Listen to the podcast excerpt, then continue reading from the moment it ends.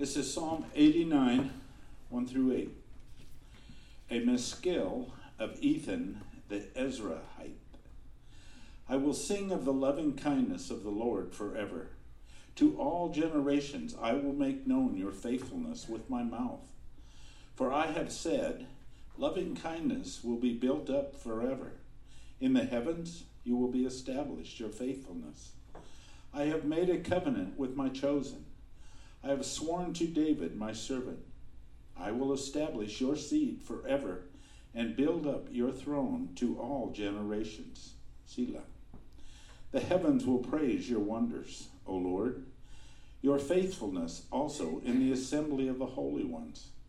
For who in the skies is comparable to the Lord? Who among the sons of the mighty is like the Lord?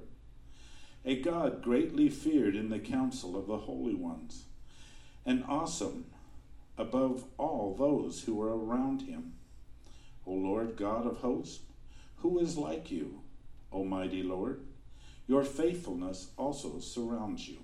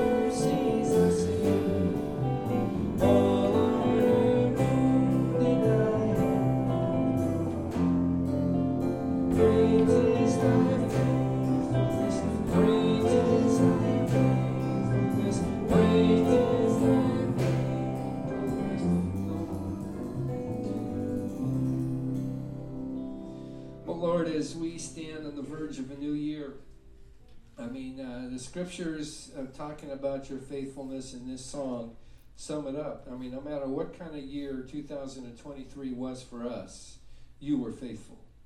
And the fact is, we know that because we're still here, for one. But we thank you for your faithfulness. We depend upon you. And this is, as the song says, strength for today and bright hope for tomorrow because you are faithful. So we thank you for that, Lord, in Jesus' name. Amen.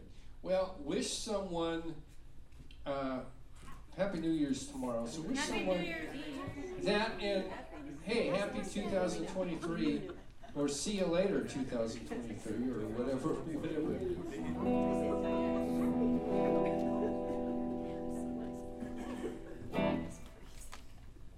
Okay, as I was thinking about the end of the year and songs that would be good for the new year, uh, I, I kind of gravitated toward being thankful.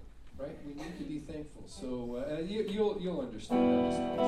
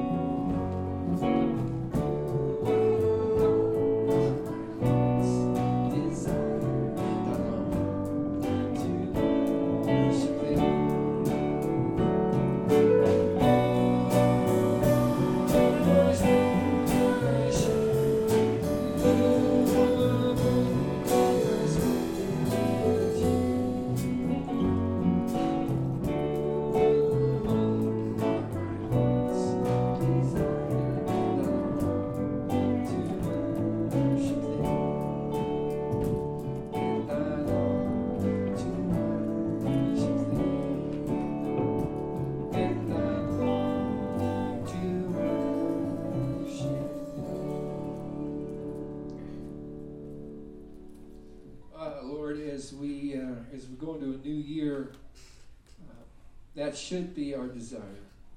May we go into the new year thankful, dependent, and desiring a closer walk with you. So, whatever happened in 2023, I know for some was a disastrous year, for some was a so so year, for some it was an awesome year, but whatever it is, it's passing, and we're going to mark time and start a new one. And as we go into that year, Lord, we're still depending upon you for your glory and for your honor to, to be displayed through us and for us. And we thank you for that great privilege. Uh, as we know, we, we, we have family and friends that are hurting we have a world that is hurting. We have a country that is hurting. We have a state that is hurting. We have a county that is hurting. Cities that are hurting. I got people hurting everywhere. They need you. And you are the answer. And we pray that uh, somehow that you can get that message to them and use us, we pray. But as we think about, you know, what we need for the new year, uh, may we resolve, as it were, you know, to depend upon you more, and like I said, just to have a closer walk. Oh, what a what a great thought! So, Lord, as we uh, hit that year, may this be in our hearts and minds. We pray in Jesus' name. Amen. All right, shall we stand? There it is already. That's not even. Well, I wonder what that is. That's not it.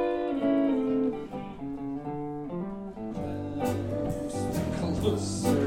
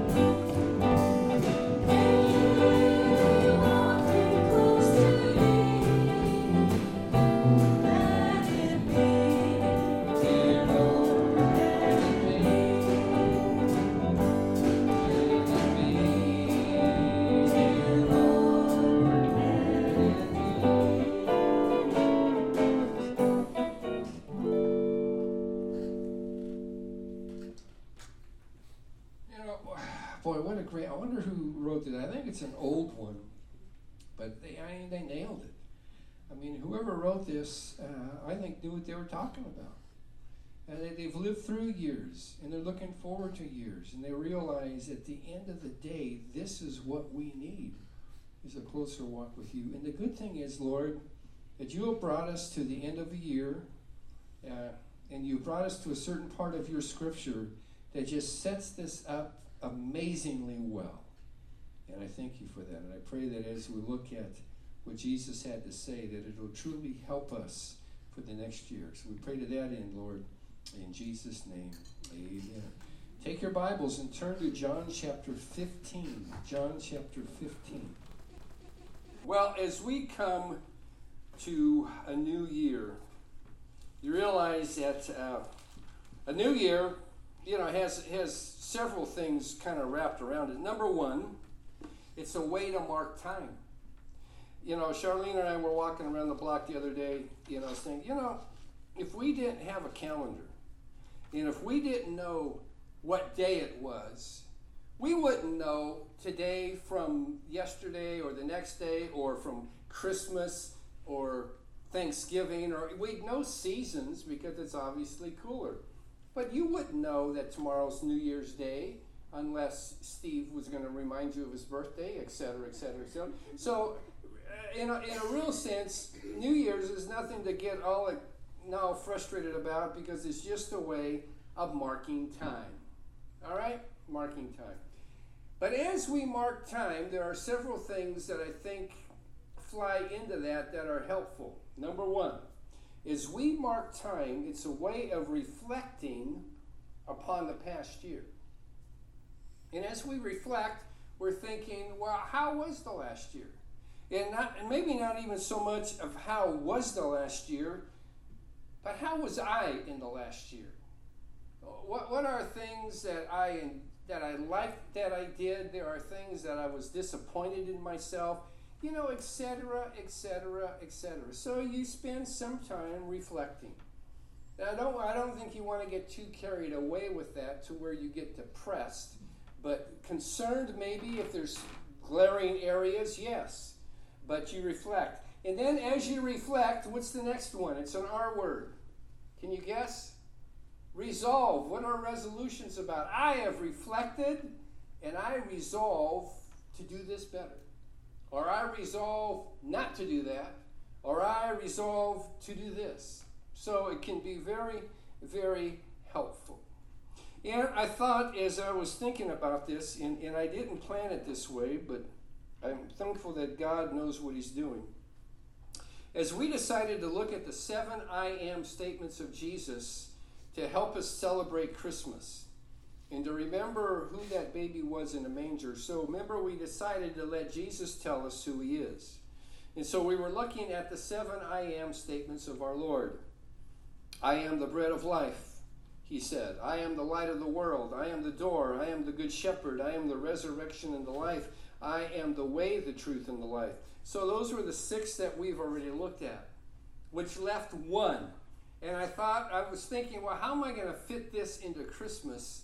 because we didn't have a preaching service last week. We had our, our Christmas Eve service. And then I thought, wait a minute, wait a minute.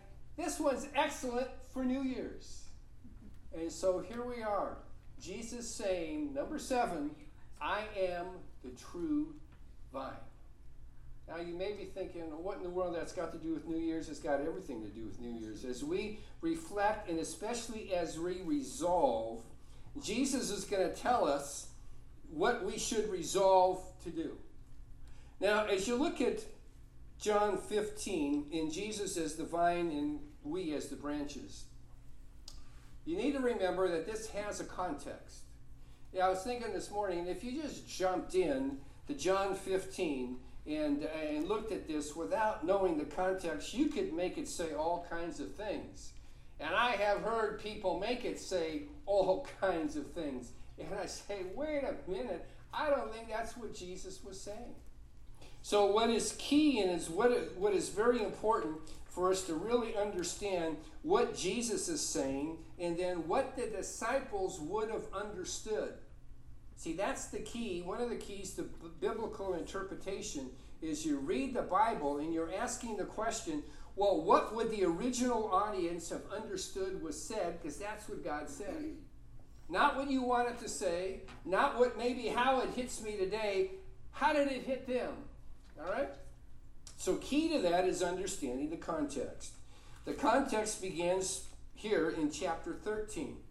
This is the night before Jesus goes to the cross. This is Thursday evening. They are celebrating the Passover. And you remember that in John, they're up in the upper room, all 12 of them, counting Jesus 13.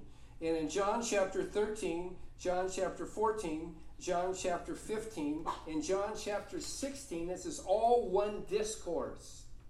So, you know, we read, we're just going to read, look at 11 verses, but they heard the whole thing. And if you read those chapters, it doesn't take that long to get through. So they're sitting there and, and they get the whole picture. Key to what is happening is Judas. That's very important to understand. You know that from John chapter 6, Jesus knew who it was who was going to betray him. You remember in John chapter 6, after he had fed the 5,000 with five loaves and two fish, probably more up to 10, 15,000 people or more, if you, when you count women and children, because that 5,000 is just the men, that they, they showed up the next day wanting more food. And Jesus kind of saw through that and cuts through that, and he says, I'm the bread of life. You need me. And he made it very, very specific, in a sense, very difficult, because he says, Unless you eat my flesh and drink my blood, you, you have no part in me, and you're not going to ever get what you're after which is the bread that endures for eternal life. And he was speaking spiritually, and, I, and they understood that, I think. And then, as it says, as a result of this, John 6 66, when they realized, well, he's not going to give us breakfast. So, as a result of this, many of his disciples withdrew and were not walking with him anymore. Jesus said to the twelve, You do not want to go away also, do you? And Simon Peter answered, answered him, Lord, to whom shall we go? You have words of eternal life. And we have believed and have come to know that you are the Holy One of God. Jesus answered them, Did I myself not choose you, the twelve, and yet one of you is a devil? Now he meant Judas, the son of Simon Iscariot, for he, one of the twelve, was going to betray him. Jesus knew that from the beginning. It's part of God's plan, and yet Judas is responsible and is holding is being held responsible and will pay an eternal debt in hell forever for what he did because he's guilty. So Judas is there with the disciples three plus years, basically 24 7, and we get to the end. In John chapter 13, remember they came to have the, the, the supper. And Jesus, knowing he's going back into heaven. In verse 2, telling us during supper, the devil having already put into the heart of Judas Iscariot, the son of Simon, to betray him. And Jesus, knowing that the Father had given all things into his hands and that he had come forth from God and was going back from God, back, back to God, got up from supper and laid aside his garments, taking a towel, he girded himself, and he poured water into the basin and began to wash the disciples' feet and to wipe them with the towel which he was girded. Now, you realize back then, context, they didn't wear shoes, they didn't have socks, they wore sandals, they didn't have paved streets, they didn't have cement sidewalks, they had dirt. So as you walked, and as they were walking through Jerusalem, as they would have walked up to the upper room, their feet, no matter how clean they were when the day began, would have collected dust. And it was typical that when you went to dinner, you went to somebody's house, a slave or somebody would wash your feet. It's like we go to somebody's house today and they say, May I take your coat? Well, then, you know, well, we need to wash your feet. Because, two, they didn't have chairs. They, they had low tables, more like your coffee table, and they reclined and ate. And so, as you're reclining, your feet may be, you know, here where somebody else is dipping in or eating his food, so you needed to have clean feet. Now, at this supper, there was no slave there, there was no household servant. And one of the disciples you would have thought would have picked this up and said, okay, we need to get our feet washed, I'll do it. But none of them did because Luke tells us they were arguing about who would be the greatest in the kingdom of heaven. And if you're thinking, I'm the greatest, I'm not going to stoop and wash feet, so nobody did it. And Jesus saw that, and so he laid aside his garments, taking a towel, and he began to wash their feet. And he comes to Simon Peter, and he said to him, Simon Peter says, Lord, do you wash my feet? Verse 6. Verse 7 Jesus answered and said to him, What I do now, you do not real what I do you do not realize now, but you will understand there hereafter. And Peter said to him, Never shall you wash my feet, Lord, what are you doing? And Jesus answered, If I do not wash you, you have no part with me. And Peter, Simon Peter said to him, O Lord, then wash not only my feet, but also my hands and my head. And Jesus said to him, He who is bathed needs only to be clean, only to have his only to wash his feet, but is completely clean, and you are clean, but not all of you. For he knew the one who was betraying him. For this reason he said, Not all of you are clean. You have believed in me. You are you have been saved. So you have been washed. Your sins have been forgiven. But as you walk in this world, you'll get dirty. We will blow it. You look back to 2023 and you reflect, and I can tell you every one of us is going to have a pile of sins that we realize we shouldn't have done. And so we don't need to be resaved. We need to just have our feet cleansed so that we can have our fellowship restored. As David prayed in Psalm 51 Lord, restore to me the joy of my salvation. Not my salvation, but I, I, have got that. But, you know, I, I have blown it. And when you know how it is, when you disobey somebody, when you let somebody down, there's that rift. So we got to come back. And how we do that is we confess our sin and we say, I love the prayer of Psalm 23 restore my soul. Restore the joy of my salvation. And that's what Jesus is talking about. We're, we're talking about cleaning your feet so you can stay close with me. And all of you have been cleansed, he says, except for Judas. So that tells us Judas is an unsaved devil. Keep that in mind. And then he says, Well, I'm leaving. And then everybody's upset because he's leaving. And he says, chapter 14, don't be you know, don't stop, literally stop letting your heart be troubled. Believe in God, believe also me. I'm going to prepare a place for you. If I go and prepare a place for you, I'm going to bring you back. So, you know, he, he talks about that. And then he gets to chapter 15. And he gives them an analogy that they clearly understood. He's going to talk about a vine and branches. And the Jewish nation was familiar with vines and branches. For one, they grew a lot of them. Number two, God compares them as, to, as his vineyard often in the Old Testament. So they understood this. But Jesus is going to make a very big point that's going to really grab you for the next year. All right? So we're going to look at the first 11 verses of chapter 15, keeping all of that in mind. Oh, and by the way, Judas has already left. Remember in chapter 13, Jesus says, One of you is going to betray me, and they're upset. Well, who is it, Lord? And he says, The one who, who uh, verse 26 of chapter 13, the Lord answered, This is the one of, for whom I shall dip the morsel and give it to him. So when he had dipped the morsel, he took and gave it to Judas, the son of Simon Iscariot. After the morsel, Satan entered into him. Therefore, Jesus said to him, What you do, do quickly. Now, no one of those reclining at the table knew for what purpose he had said this to him. Some were supposing that because Judas had the money box, that Jesus was saying to him, Buy things that we need for the feast, or else that he should give something to the poor. So Judas leaves, and they're not making the connection. But hopefully you will. Now we go to chapter 15. So all of that's happened, they're still there.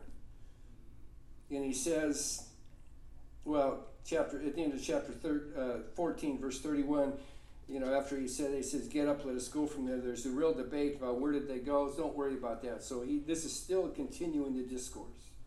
I am the true vine, and my Father is the vine dresser. And every branch in me that does not bear fruit, he takes away. And every branch that bears fruit, he prunes it so that it may bear more fruit. You are already clean because of the word which I spoke to you. Abide in me, and I in you.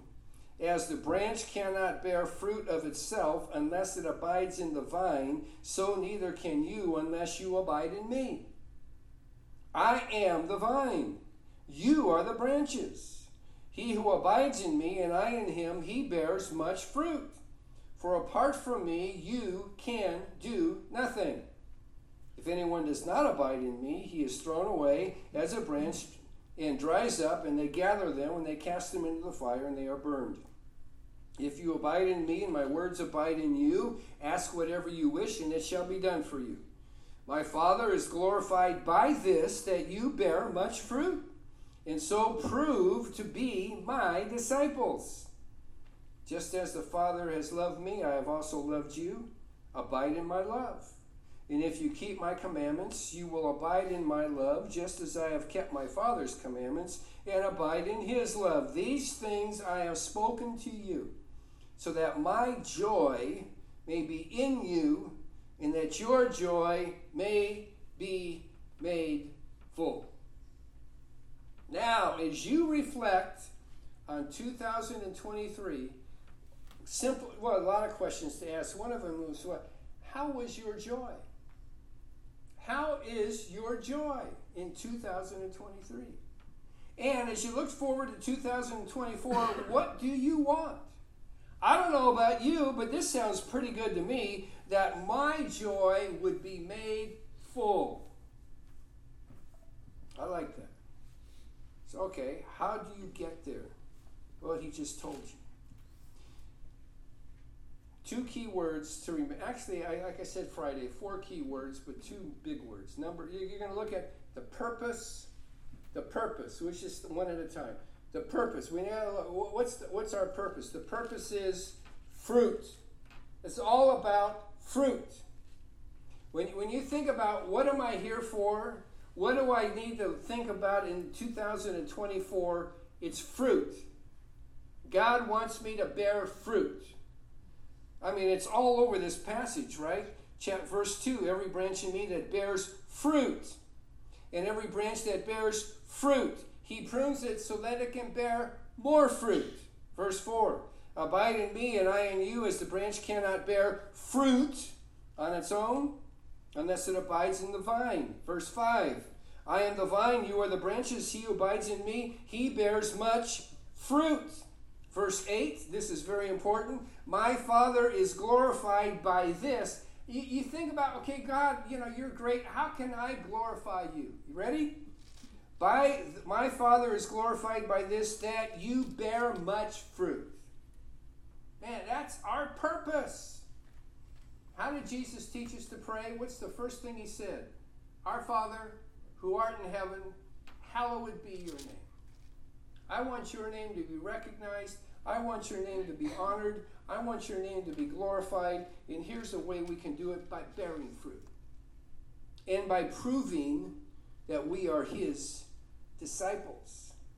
And then you get down to verse 16.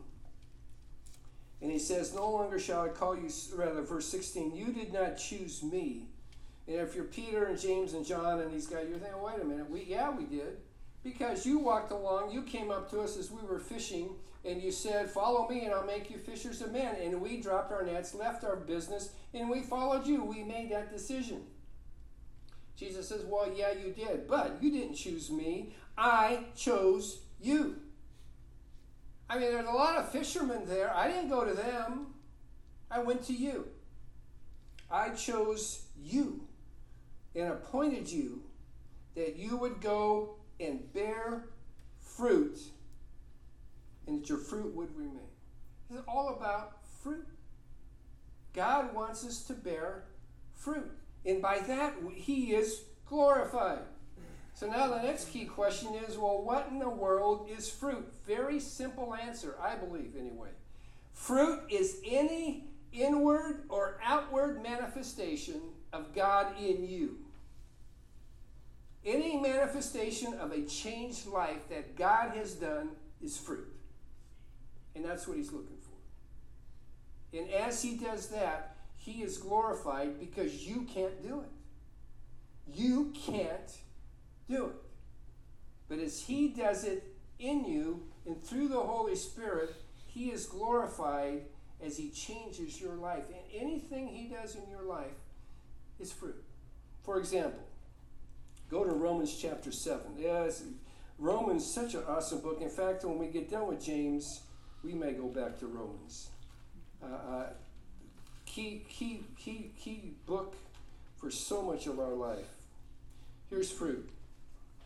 It starts with, first of all, being aware of God's Word and admitting and believing it is right, and then being upset when we can't keep it or when we don't keep it. That's fruit. Because unbelievers don't think that way. They, they don't acknowledge God's word, they're not interested in God's word, and they don't feel guilty when they don't keep it. But a true believer does, and that's fruit. So as you're looking back 2023, say, yeah, I did this, that, and the other thing, or I didn't do this, and I felt guilty. Good. That's good. That's fruit. That means the Holy Spirit is within you, trying to produce something, getting your attention. Paul said, for example, in verse uh, 7, chapter 7, verse 7, what shall we say then? Is law is the law sin? May it never be. On the contrary, I would not have come to know sin except through the law. I, I didn't know this was wrong until I read the Bible, and God said, It is. I would not have known about coveting if the law had not said, You shall not covet. Wouldn't understand lying was wrong if it said, You shouldn't bear false witness, or murder, or adultery, or any of those other things that are in the law. Sin, verse 8, taking opportunity through the commandment, proceeded rather produced in me coveting of every kind for apart from the law sin is dead and what he is just saying apart from the law i don't even know it's wrong but soon as i understood it was wrong i wanted to do it all the more just like when they put the gra- the sign up stay off the grass what does our human tendency want to do is oh yeah watch this verse 9 i was once alive apart from the law but when the commandment came, sin became alive and I died. That's fruit. When you feel guilty, when you recognize you have erred, that's fruit. David prayed his prayer of confession in Psalm 51 is Lord, against thee in thee only have I sinned and done what is evil in your sight. When you do that, that's fruit. And then he goes through, we won't take time to read that, the rest of chapter 7. He says, you know what, uh, verse 15, for example, for what I am doing I do not understand. I'm not practicing what I would like, but I do the very thing that I hate. And then he says, I realize it's the sin nature that still lives within me, the propensity still to do evil. I find, verse 21, this principle that is present, that, that evil is in me, the one who wants to do good. For verse 22, I joyfully concur with the law of God in the inner man. When you do that, that's fruit. Unbelievers don't do that. But I see a different law in the members of my body. Go to chapter 8, verse 13. If we live according to the flesh, you must die. But if you are by the Spirit putting to death the deeds of the body, you will live. You look back on 2023, there will be some there will be some victories. That's the Spirit putting to death things. You may come back to it, but it, it comes back. We'll, we'll, we'll take a look at that on Wednesday when we get back to Wednesdays. But that's all fruit. That's all fruit. And then, of course, you're thinking, well, I know what fruit is. Galatians 5. Yeah. Yeah, the fruit of the Spirit. What is the fruit of the Spirit? What is it that God wants to produce in you and that He will prune you so that you produce more of it? What is it? Love, joy. This is Galatians 5:22. Peace, patience, kindness, goodness, faithfulness, gentleness, self-control. How'd you do? I, I, look at that and I go, whoa, okay, yeah, this one is good. This one is good. Uh, this one we slipped a little. You know, as you look at that and the Spirit says, okay, we want to work on this because this is the fruit God wants to produce in you so that He is glorified because you can't do this on your own. You want to know what you would do on your own? Back up a few verses. Verse uh, 19. Here's what you do on your own immorality, impurity, sensuality, idolatry, sorcery, enmities, strife, jealousies, outbursts of anger, disputes, dissensions, factions, envyings, drunkenness, carousing, and things like these. This is who you are. I heard a pastor say this week we don't sin to become sinners, we sin because we are sinners. This is what we look like. So that when God starts to produce in us, because we have heard the news about Jesus, we've admitted that He's true and He's right, and, and we say, Look, at I, I believe you're the bread of life, I believe you're the light of the world, I believe you're the door, the good shepherd, the resurrection and the life, and, and the only way, truth, and life, and the true vine, and, and I want that. I confess my sin, I fall before you, I say, Lord, save me, I believe in you. He does, and He begins to produce this in you. That's fruit. That's the whole point of what God wants for you. So as you as you uh, uh, not only reflect, but as you resolve, the issue is fruit. I want fruit. I want to. Re- I want to. I want to reflect on what kind of fruit did I produce, and uh, and and I want more of it. Now you'll notice back to chapter 15 of John. This is where I say the context is very important because some people get all upset and fall over verse 2, where he says, Every branch in me that does not bear fruit, he takes away. And we know that the branch he takes away, down to verse 6, you know, he's thrown away as a branch, dries up, gathers them, casts them in the fire, they are burned. So we realize, oh my goodness, is this somebody that lost their salvation? Because it says that everyone in me that does not bear fruit. Well, understand the context. He's meaning everyone in me, everyone, anyone who identifies with me. This is where Judas is so important because Judas identified with him. As you looked at Judas, you'd say, yes, he's in Christ. He's one of the disciples. But he defected and he left and he was never truly a disciple. Those are the ones that fall away, the unbelievers. The unbelievers. And then you'll notice that even if you're bearing fruit, and as somebody said, yeah, we don't bear what we would like, but every Christian will have some fruit to one degree or another. You may have to, as one preacher said, I'll never forget this. He said, you know, you may have to look for a shriveled up grape somewhere, but it'll be there. And so, as you, as a true believer, are bearing fruit, what does our Father do?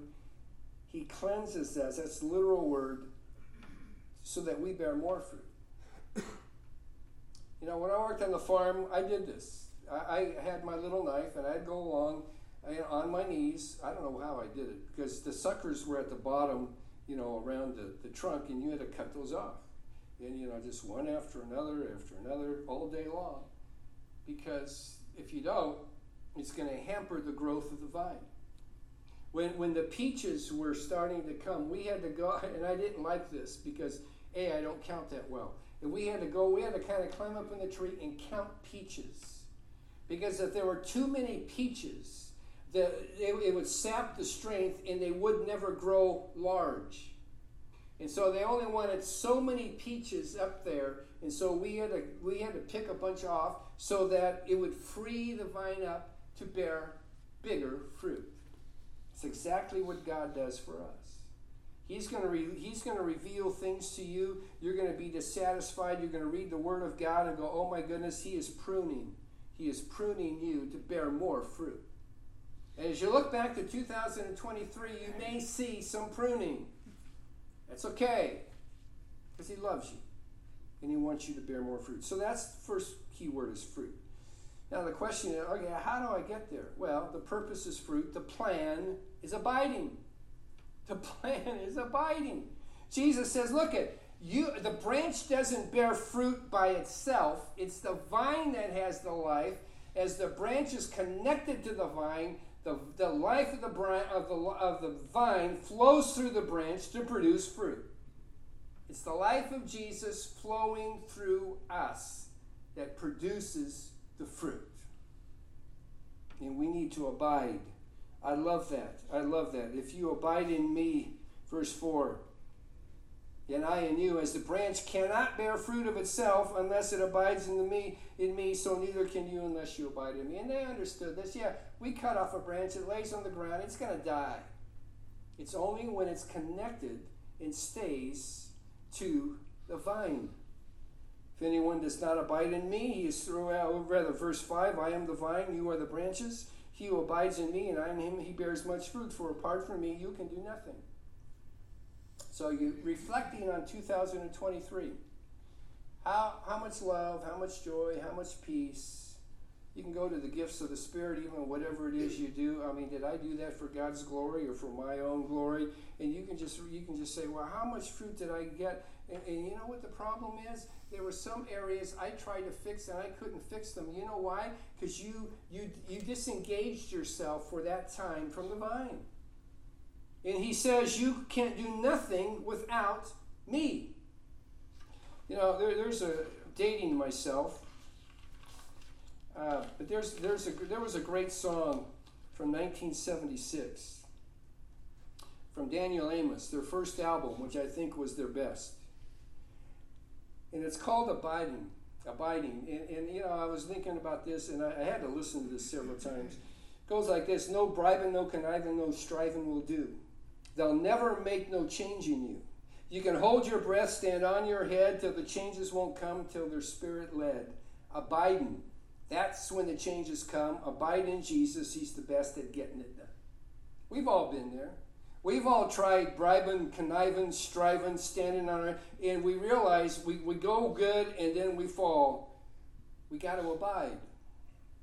Example, verse 1. Now a Christian brother whose name was Ben had a real bad problem, seemed without end. His patience at time got the better of him, so he tried many methods like counting to ten. Still, the harder he tried, the harder it got, till his face grew red and he cussed a lot. He confessed his sin and forgiveness came, but then Ben would go out and do it again. Does that not sound familiar? Or is it only me? When the old boy, what the old boy needed was delivery, and only God's spirit, spirit could set him free. Ben began to abide like branch into the vine. Now his deliverance is his every time. That's the key. Jesus will fix you if you let him. Now you're saying, oh, wait a minute. I thought that once we're in the vine, we can't get out of the vine. Well, that's true. But now hang on. John chapter 10, remember Jesus said, Who are my disciples? Who are my sheep? Verse 27 My sheep are those who hear my voice, and I know them, and they follow me. And as they hear my voice and follow me, I give them eternal life to them, and they will never perish. So you'll never be cut off and put in that pile to dry it up like the Judases. Never happen. Uh, they shall never perish, and no one will snatch them out of my hand. My Father, who has given them to me, is greater than all, and no one is able to snatch them out of the Father's hand. I and the Father am one. So, if that is true, what is Jesus talking about? This abiding thing. I mean, if I'm going to be to the vine, because I have to be to the vine to be saved, what, what's what? In, in fact, it's a command. Abide.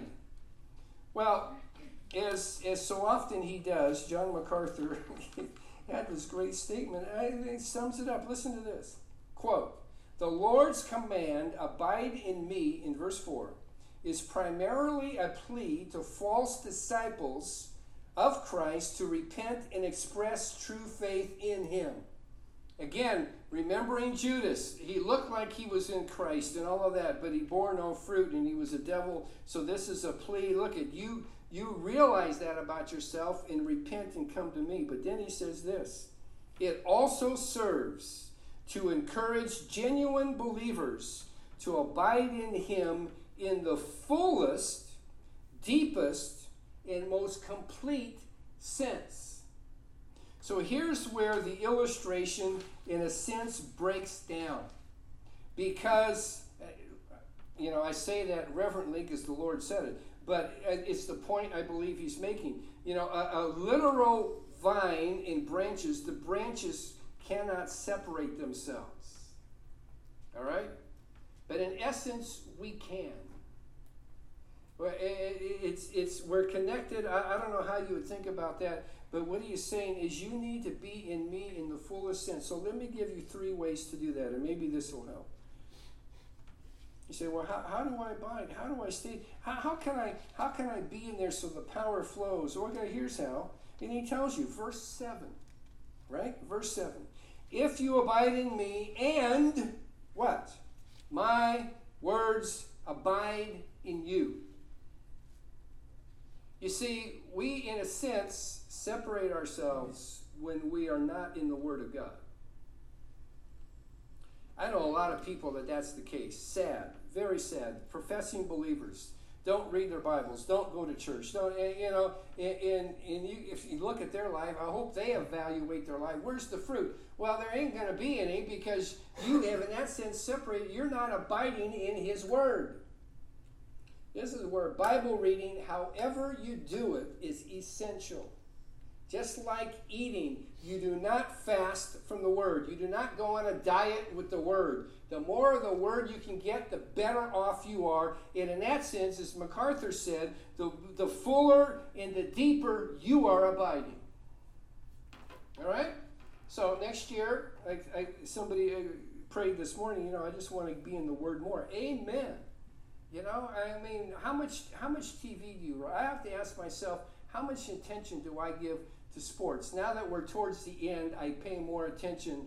You get the playoffs and all of that and bowl games or, or F1 racing or whatever it is that you're into. How much time do I give to that as compared to the Word of God?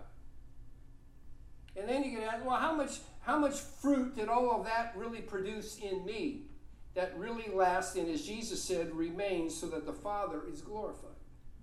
And I have to say, well, little to none there, you've answered your own question. You go to the Word of God and you read, and you read, and every, part of the fruit of a true believer, you read this and God speaks to you. And you know it. I know it all the time. I read this, I've, I've said for years, at the time I read the Bible and nothing happens, man, I'm in big trouble. But I read this, and as I've been reading about God pruning, for example, you read a passage, here's how he prunes. He says, Are you doing this? Well, I am. Well, it's wrong. Well, I know. Well, what are we going to do about it? You know, we, we, we, need, we need to get rid of that. Talk about that in a second. So you, you talk about abiding. He says, Abide in my word. The more you abide in his word, the more you're abiding. Number two, verse 10. If you keep my commandments, you will abide in You want to measure the deep, the deep, the deepness of your commitment, the deepness of your fruit, the deepness of all of that. Look at your obedience. Number three, back to verse 2. The Father who loves you, and as you are bearing fruit, maybe a little grape here and there, and it's dried up 2020, he says, You know, we, we want to bear more fruit next year. So the Father, He prunes it. Most translations say prune. It's the same word for cleanse that is in verse 2. He cleanses you to bear more fruit. How does He do that? Convicts you. He says, hey, you know, this is wrong. The Spirit speaks to you, and you say, yeah, I know it's wrong. I, I think another way, you know, He may send you a trial to get your attention. Because do we not pay more attention to God through trials? Or, or it may just be, you know, getting to the point where we realize, man, that doesn't work. What I've been doing just doesn't work. A, a devotional yesterday somebody sent me, we talked about dead ends. And, you know, the, the sign dead end, if you're looking to go down the street and it says dead end, you're, I don't want to go down that street because it's a dead end. Think of how many dead ends we've gone down in 2023. So as the Father prunes us, and as He starts to say, "I got to, you need to get rid of this," what do we do? Well, we're in the Word. That's how we know. and say, Lord, I want to obey, we need to cooperate. And I said, surrender. Surrender. Let God do that. And he says, we're going to cut this off. There's no bribing, no jiving, no conniving will do it. No, don't start arguing with God. A, you'll never win that argument. But B, he, he loves you more, and he's doing this for your good. And so, like we saw in James chapter 1, consider it all joy, my brother, and when you encounter various trials, knowing that the testing of your faith produces endurance. And let endurance have its perfect work. So, how do I do that? I cooperate with God. He says, You need to get rid of this, get rid of it. Say, Lord, I really don't want to get rid of it. Change my heart first, and then help me get rid of it. And then one step at a time, we're going to get rid of it. You know, and I find that what he gets rid of is all the stumbling blocks that we have accumulated. For example, it is a very clear illustration. In Matthew chapter 5, in the Sermon on the Mount, Jesus says, verse 27, You have heard it said, You shall not commit adultery. Yeah, I, I understand that. That's pretty clear, right? But Jesus says, I say to you that everyone who looks at a woman with lust for her has already committed adultery in her heart, with her in his heart. Oh, now, now you're guilty. Now listen what he says next. If your right eye makes you stumble, tear it out and throw it from you. For it is better for, for you to lose one part of your body than for the whole body to be thrown into hell. And if your right hand makes you stumble, cut it off and throw it from you. For it is better for one to lose one part of your body than for your whole body to be to go to hell, to go into hell. Now he's not talking about gouging out your eyes because that doesn't work. Monks have tried that and they said it didn't work, eh, or cutting off an arm. They would have understood. He's saying deal with this drastically. Get rid of the stumbling block because it's hampering your fruit production. And the Father is going to say, I want you to get rid of that. Oh, if that doesn't hit you, find Ezekiel chapter 14. I, uh, I think in reading through the Bible one year, I, I came across Ezekiel 14 and it was like, oh, whoa, is this not practical? Ezekiel 14, verse 1. Some of the elders of Israel came to me, Ezekiel says, and sat down before me. And the word of the Lord came to me, saying, Son of man, these men, who are the elders of Israel, have set up their idols in their hearts, have put right before their faces the stumbling block of their iniquity. Should I be consulted by them at all? Therefore, speak to them and tell them, Thus says the Lord God, any man of the house of Israel who sets up his idols in his heart puts right before his face the stumbling block of his iniquity. Idols are stumbling blocks. They're going to cause you to stumble, they're going to cause you to sin, and they're going to hamper your, your fruit production. And I think one of the ways the Lord, our Father, prunes us is He says, we got to get rid of this idol. This thing that in and of itself, there's nothing wrong with it. But you spend way too much attention on this. You spend way too much time in this and to you it's become an idol. You love this more than me. We got we got to lop this off or trim it back or do something so you could bear more fruit. And that's what he says. So what does he want us to do? He says, um, verse five: In order to lay hold of the hearts of the house of Israel who are estranged from me through all their idols. See, that's what happens is we love it more than we love him and it draws us away and, and that's all we think about. That's what we live for. He says you forgot your purpose. Your purpose is to bear fruit. You forgot the plan. The plan is to abide so you can bear fruit. You can't do that with all these idols. So what do you do? Into verse 6 Thus says the Lord God, repent and turn away from our idols and turn your faces away from all your your abominations. In other words, is the Father is pruning you to bear more fruit in 2024. Surrender, cooperate, and let Him. Because, see, He gives us that choice in this sense that if we grieve the Holy Spirit, Ephesians 4, if we quench the Holy Spirit, First, First Thessalonians 5, the Holy Spirit doesn't leave. But we've said, I'm not going to do it that way. And God says, fine, you're on your own. And we look back at our life and we say, well, what did that produce? Well, that's not really what I wanted to see produced. The only way to produce fruit that honors God and will give you a life really worth living is to abide in His Word, keep His commandments, and cooperate with God as He prunes you. Father, what, what I, I just amazed at just what a glorious passage that is. And as we come to 2024, may, uh, may this be our, our heart's desire.